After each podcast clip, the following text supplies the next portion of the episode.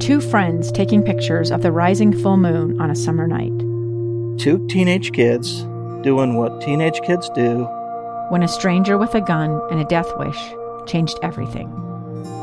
It was violent, it was senseless, and I will never understand it. I will never accept it. I'm Amy Donaldson, and unfortunately, we're all too familiar with stories about how violence shatters lives. But what we rarely see is how they are rebuilt. In a new podcast, The Letter, we relive tragedy, but only so we can hear the rest of the story the struggle to reclaim lives, the realities of grief, and the possibilities of forgiveness. I believe in miracles. Sometimes I thought, there are no miracles.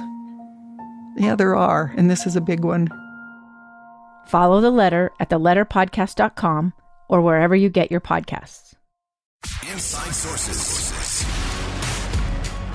Welcome back. Final segment of Inside Sources. Today it's great to be with you here on KSL News Radio. I am Boyd Matheson. And of course, we continue to watch the atrocities as they unfold in Ukraine, including today uh, the tragic uh, shelling and bombing of a uh, hospital, a women's hospital. And these are just the things that uh, make it very heavy and very challenging. And it's at moments like this that we have to look to words to help us get some context for things, help us to frame what's actually going on.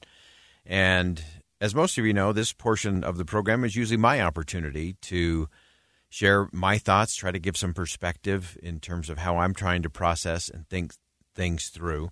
And we're going to do it a little bit. I'm actually on the floor today. Uh, of course, yesterday we celebrated International Women's Day and it's uh, Women's History Month. And I'm going to yield uh, my monologue portion of the program to the First Lady of Ukraine. Uh, Olena Zelenska uh, penned a powerful piece, an open letter.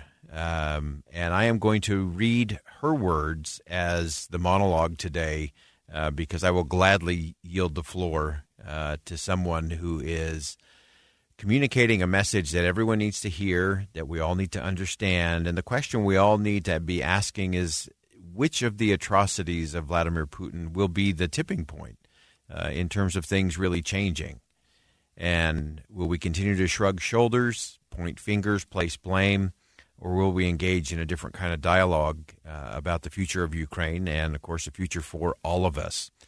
So, again, this is the First Lady of Ukraine. I yield the floor to the First Lady and her open letter, which powerfully is called I Testify. So, here are the words of the First Lady of Ukraine.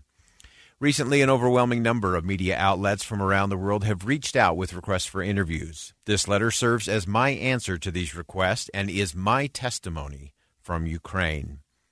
What happened just over a week ago was impossible to believe. Our country was peaceful. Our cities, towns, and villages were full of life. On February 24th, we all woke up to the announcement of a Russian invasion. Tanks crossed the Ukrainian border, planes entered our airspace, missiles launchers surrounded our cities. Despite assurances from Kremlin backed propaganda outlets who call this a special operation, it is, in fact, the mass murder of Ukrainian civilians. Perhaps the most terrifying and devastating of this invasion are the children casualties. The First Lady of Ukraine continued eight year old Alice, who died on the streets while her grandfather tried to protect her, or Polina from Kiev, who died in the shelling with her parents. 14 year old Arseny was hit in the head by the wreckage and could not be saved because an ambulance could not get to him on time because of intense fires. When Russia says that it is not waging war against civilians, I call out the names of these murdered children first. First Lady of Ukraine, Olena Zelenska, continues Our women and children now live in bomb shelters and basements.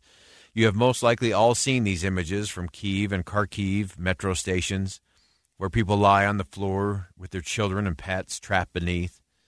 These are just consequences of war for some, but Ukrainians, it is now a horrific reality. In some cities, families cannot get out of the bomb shelters for several days in a row because of the indiscriminate and deliberate bombing and shelling of civilian infrastructure.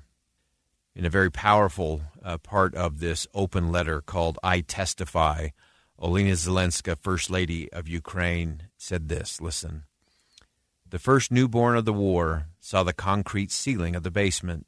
Their first breath was the acrid air of the underground, and they were greeted by a community trapped and terrorized. At this point, there are several dozen children who have never known peace in their lives. This war is being waged against the civilian population and not just through shelling.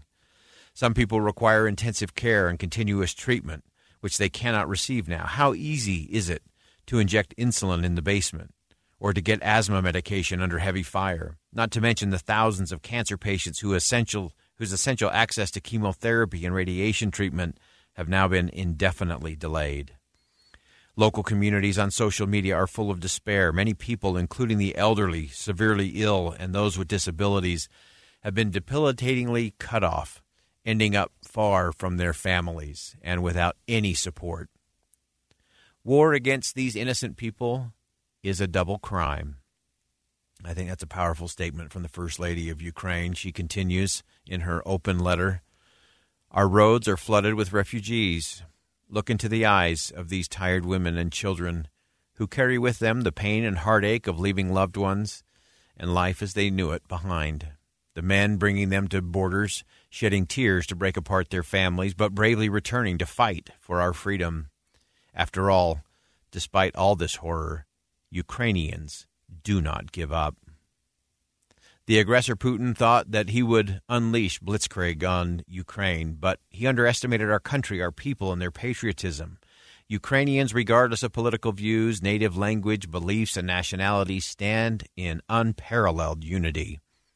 While Kremlin propagandists bragged that Ukrainians would welcome them with flowers as saviors, they have been shunned with Molotov cocktails. I thank the citizens of the attacked cities who have coordinated to help those in need. Those that keep working in pharmacies, stores, public transportation, and social services, showing that in Ukraine, life wins. The First Lady of Ukraine continues I acknowledge those that have provided humanitarian aid to our citizens and thank you for your continued support. And to our neighbors who have generously opened their borders to provide shelter for our women and children, thank you for keeping them safe when the aggressor has rendered us unable to do so. To all the people around the world who are rallying to support Ukraine, we see you. We're here watching and appreciate your support. Ukraine wants peace, but Ukraine will defend its borders, defend its identity. These it will never yield. In cities where shelling persists, where people find themselves under debris, unable to get out of basements for days, we need safe corridors for humanitarian aid and evacuation of civilians to safety. We need those in power to close our sky. Close the sky, and we will manage the war on the ground ourselves. I appeal to you, dear media. Keep showing what is happening here and keep showing the truth.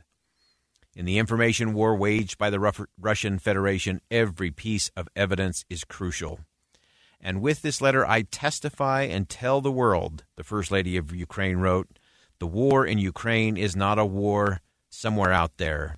This is a war in Europe, close to the EU borders. Ukraine is stopping the force that may aggressively enter your cities tomorrow under the pretext of saving civilians. Last week, to me and my people, this would have seemed like an exaggeration, but it is the reality we are living in today and we do not know how long it will last. If we don't stop Putin, who threatens to start a nuclear war, there will be no safe place in the world for any of us. The First Lady of Ukraine concluded, We will win because of our unity. Unity towards love for Ukraine. Glory to Ukraine. I think the First Lady of Ukraine, Olena Zelenska, uh, got it right, and a lot for all of us to think about today. This isn't far away. These are things close to home. And as we watch women and children uh, fleeing and even being hit in hospitals, uh, it's time to think again and to assess where we are and all the complexities that go with it. Uh, but it's up to each of us. We can do something today. Do something for somebody else in the name of Ukraine, the refugees, and those that fight for freedom. We all can do something today. Let's go do it. I'm Boyd Matheson. Thanks for joining us on Inside Sources here on KSL News Radio. And as always, as you go out into the world today, make sure you see something that inspires, say something that uplifts, and do something that makes a difference. KSL FM Midvale, KSL Salt Lake City, KSL News Radio 102.7 FM and 1160 AM. I'm Dave Cawley, investigative journalist and host of the podcast Cold.